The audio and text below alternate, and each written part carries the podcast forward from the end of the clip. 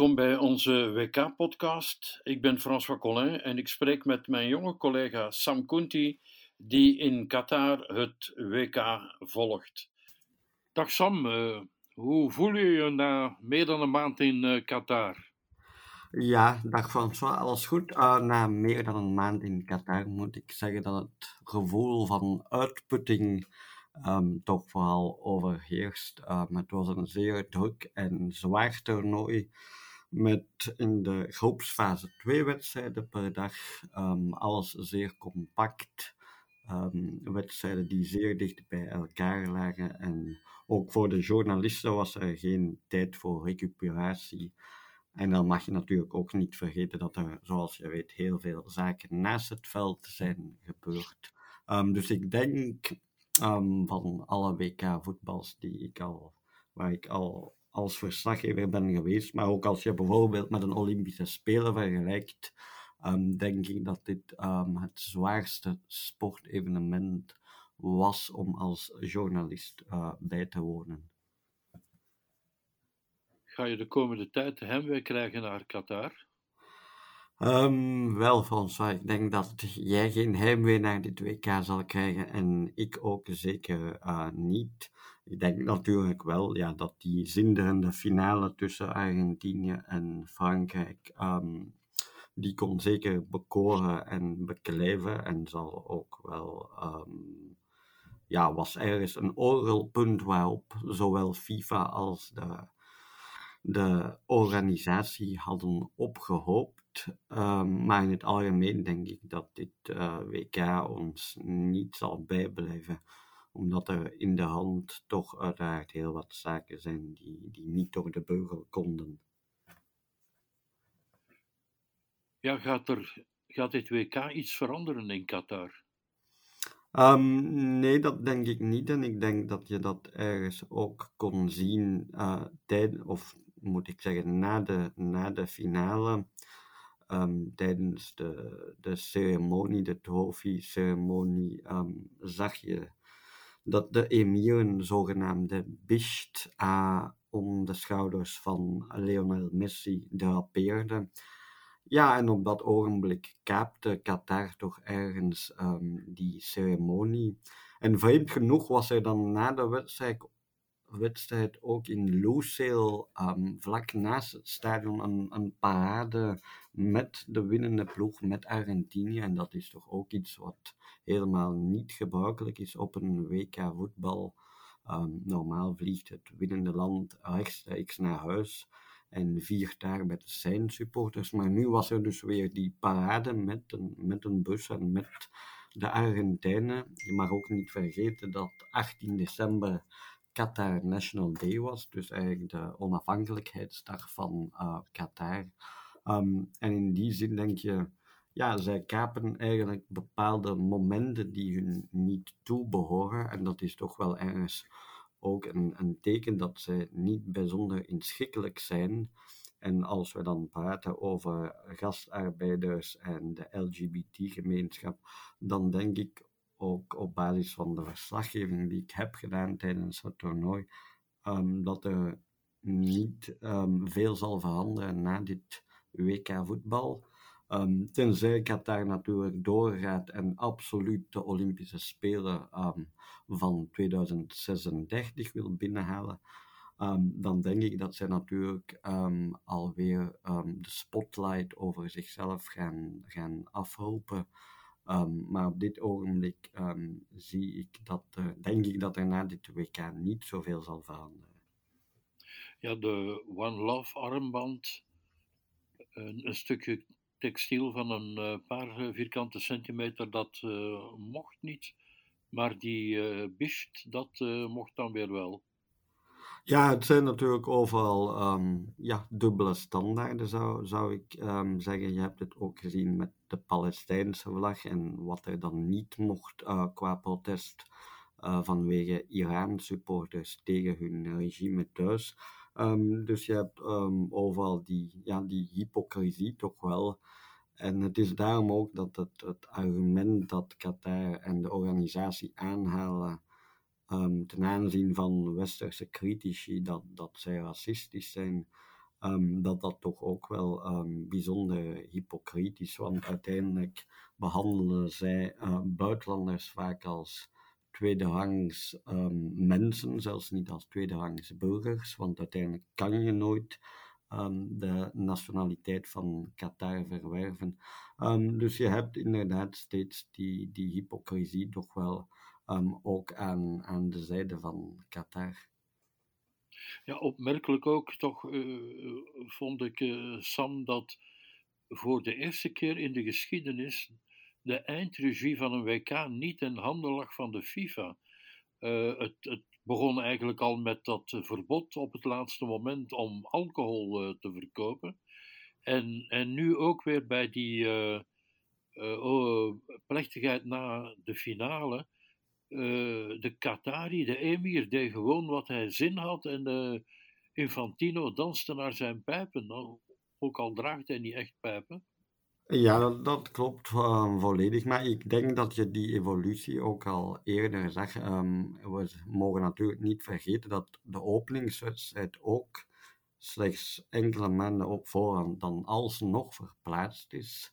Um, hetgeen een, ja, een bizarre beslissing was, want uiteindelijk is er twaalf jaar naar dit toernooi toegeleefd en toegewerkt. Waarom besluit je dan plots om die openingswedstrijd dan toch een dag te vervroegen?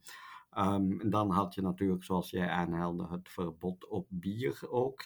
En ik, en ik denk dat die incidenten vooral uh, lieten zien, inderdaad, dat het uiteindelijk toch um, Qatar en de emir zijn um, die het laatste woord hebben.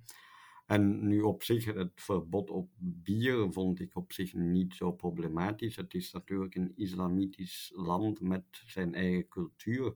Wat daar vooral problematisch aan is, dat je eigenlijk ja, geen garanties hebt van Qatar over uh, gewichtige zaken. Want dit, dit verbod ging nu louter over bier, maar het gaat natuurlijk ook over Um, als bij, wijze van voorbeeld mocht een, een, een supporter van de LGBT-community naar Qatar reizen, welke garanties kan Qatar dan um, leveren dat die supporter ook um, op een veilige wijze het toernooi kon bijwonen? Dat vond ik vooral ja, dat, dat, dat het verbod op bier was, had toch een, een diepere betekenis in, in die zin dat je van Qatar eigenlijk geen garanties uh, kan en mocht verwachten. Um, en dan zag je natuurlijk inderdaad tijdens de ceremonie dat de emir toch um, de regie in handen had. Maar ik vond het ook vooral frappant dat ja, uh, Gianni Infantino, de FIFA-voorzitter, is toch wel een, ergens een narcissist. Uh, houdt bijzonder veel van zichzelf, um, kan geen moment uit, uh, uit de schijnwerpers wegblijven. En het leek er bijna op dat hij de trofee zelf in de lucht wou, steken. En als je aandachtig hebt gekeken, dan zie je op een gegeven moment eigenlijk dat Emir Infantino bijna aanstoten en zeggen van um, Gianni, het is goed geweest, laat het nu maar aan de spelers over. Ja, Denk je dat de Qatari, dat de emir uh, tevreden is na afloop? Um, ja, ik denk dat het voor Qatar, en dat heb ik eigenlijk voor het toernooi eigenlijk gezegd, en ik, ja, ik vrees dat ik die mening helaas niet zal moeten herzien. Ik denk dat het voor Qatar toch een grote public relations um, overwinning is. De kwaliteit van het voetbal was redelijk, denk ik. Um, het toernooi heeft redelijk kunnen bekoren, zeker de kwartfinales en bepaalde groepswedstrijden. Het toernooi heeft dan zijn droomfinale gekregen met Messi en, en zijn bekroning op 35-jarige leeftijd. Um, ik denk ja, dat de, de, finale over de hele wereld uh, op bijzondere wijze um, is beleefd. Ik denk dat ook wel ja, de meeste voetbalromantici uh, aan Messi een overwinning gunde.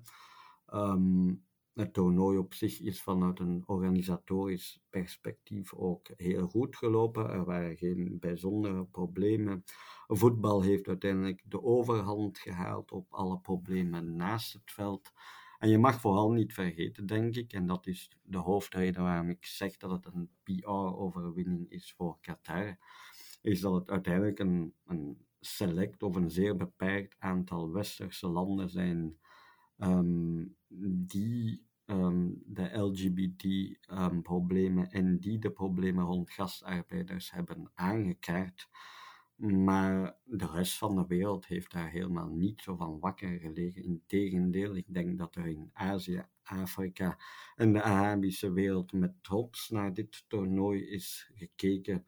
Ehm, en in Noord- en Zuid-Amerika zijn de thema's van gastarbeiders en LGBT-gemeenschap, ehm, ja, dat waren eigenlijk uh, handthema's die eigenlijk zelden of nooit echt zijn aangehaald of aangekaart. Dus vanuit dat perspectief uh, vrees ik dat het een PR-overwinning voor Qatar is geweest.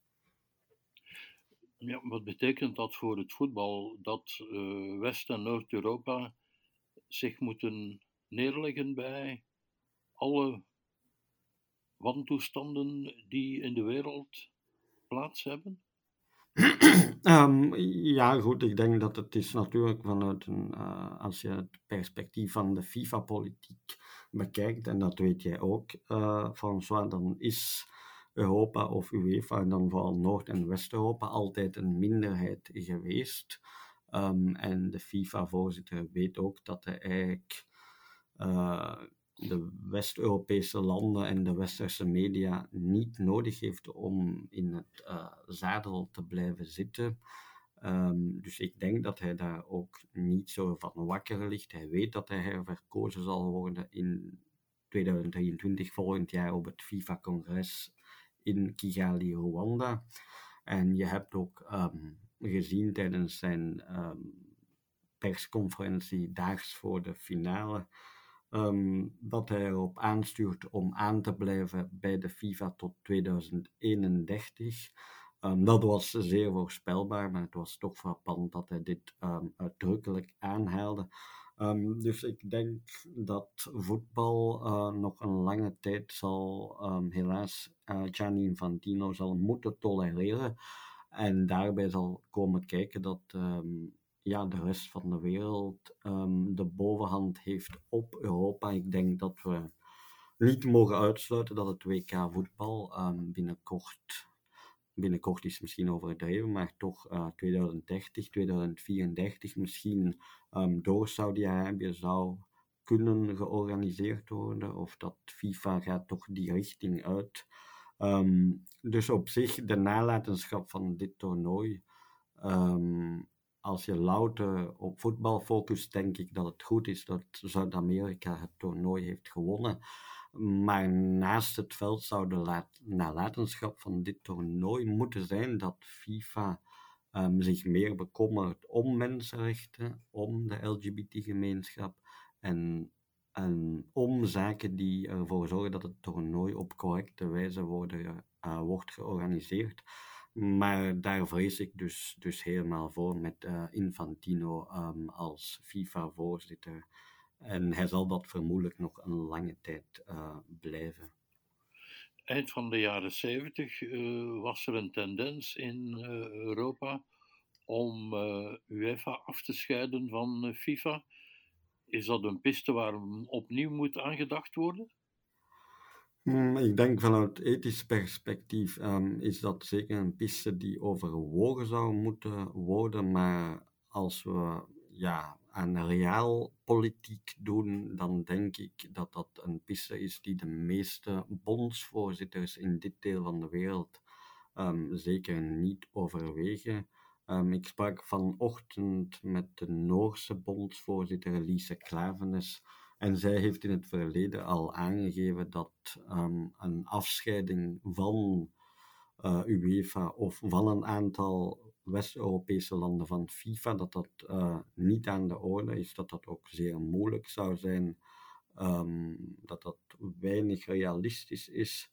Um, maar dat neemt niet weg dat er, excuseer, dat er bij deze landen heel veel onvrede is over waar het met ons voetbalbestel en over waar het met FIFA uh, naartoe gaat heerst.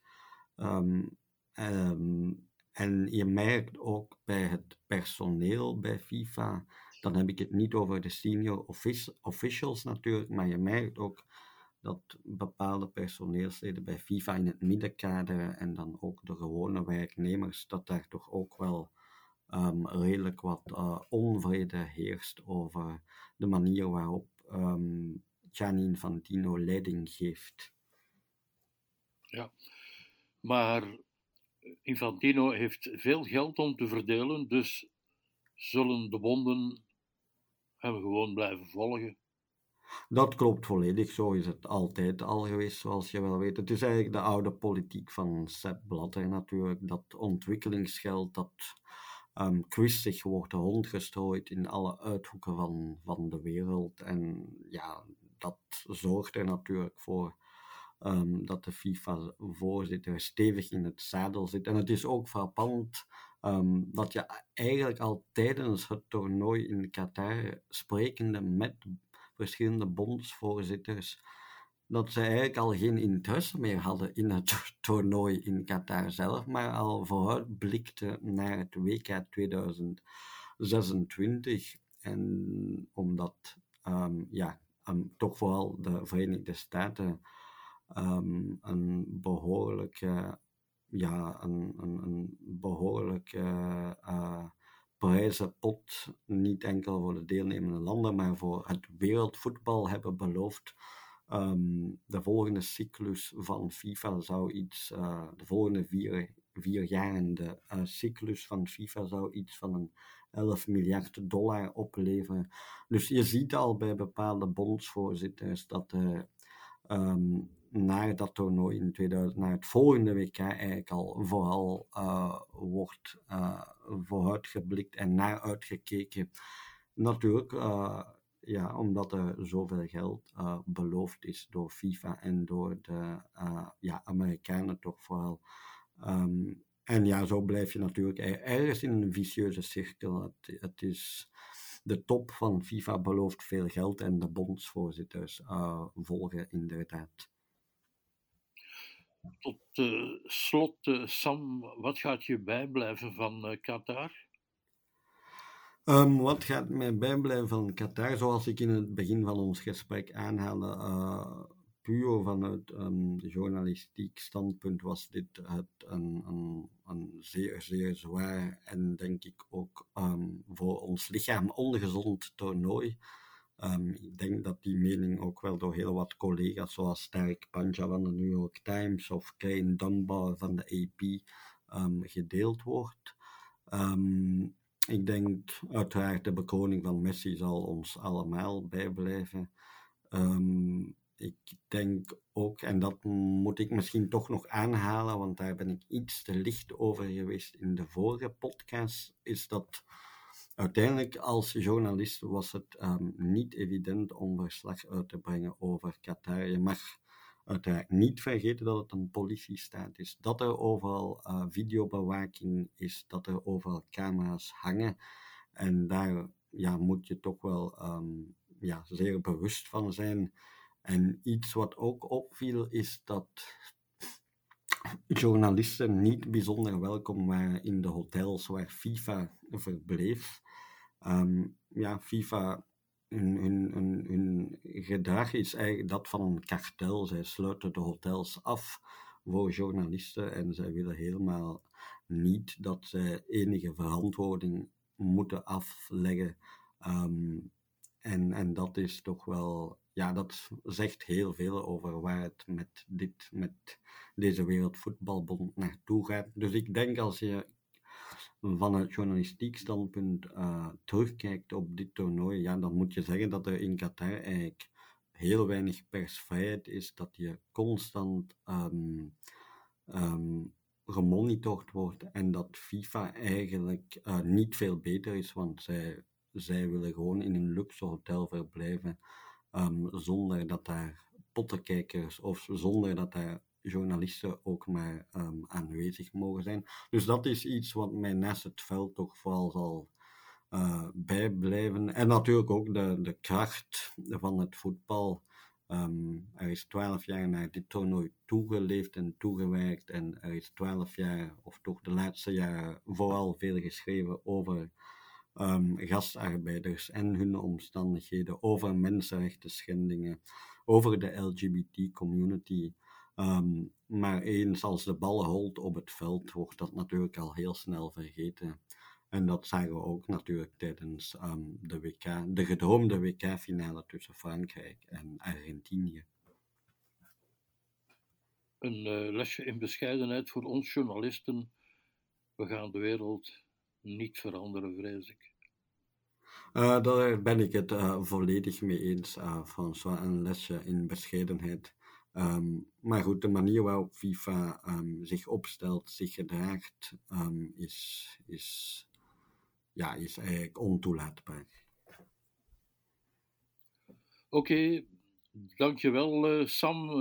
rust nu maar wat uit. En dan zien we elkaar binnenkort weer op een of ander voetbalveld. Bedankt voor je ja, medewerking. Ja, hartelijk dank François. En dan wens ik jullie allemaal nog een uh, vrolijk kerstfeest en de beste wensen voor 2023.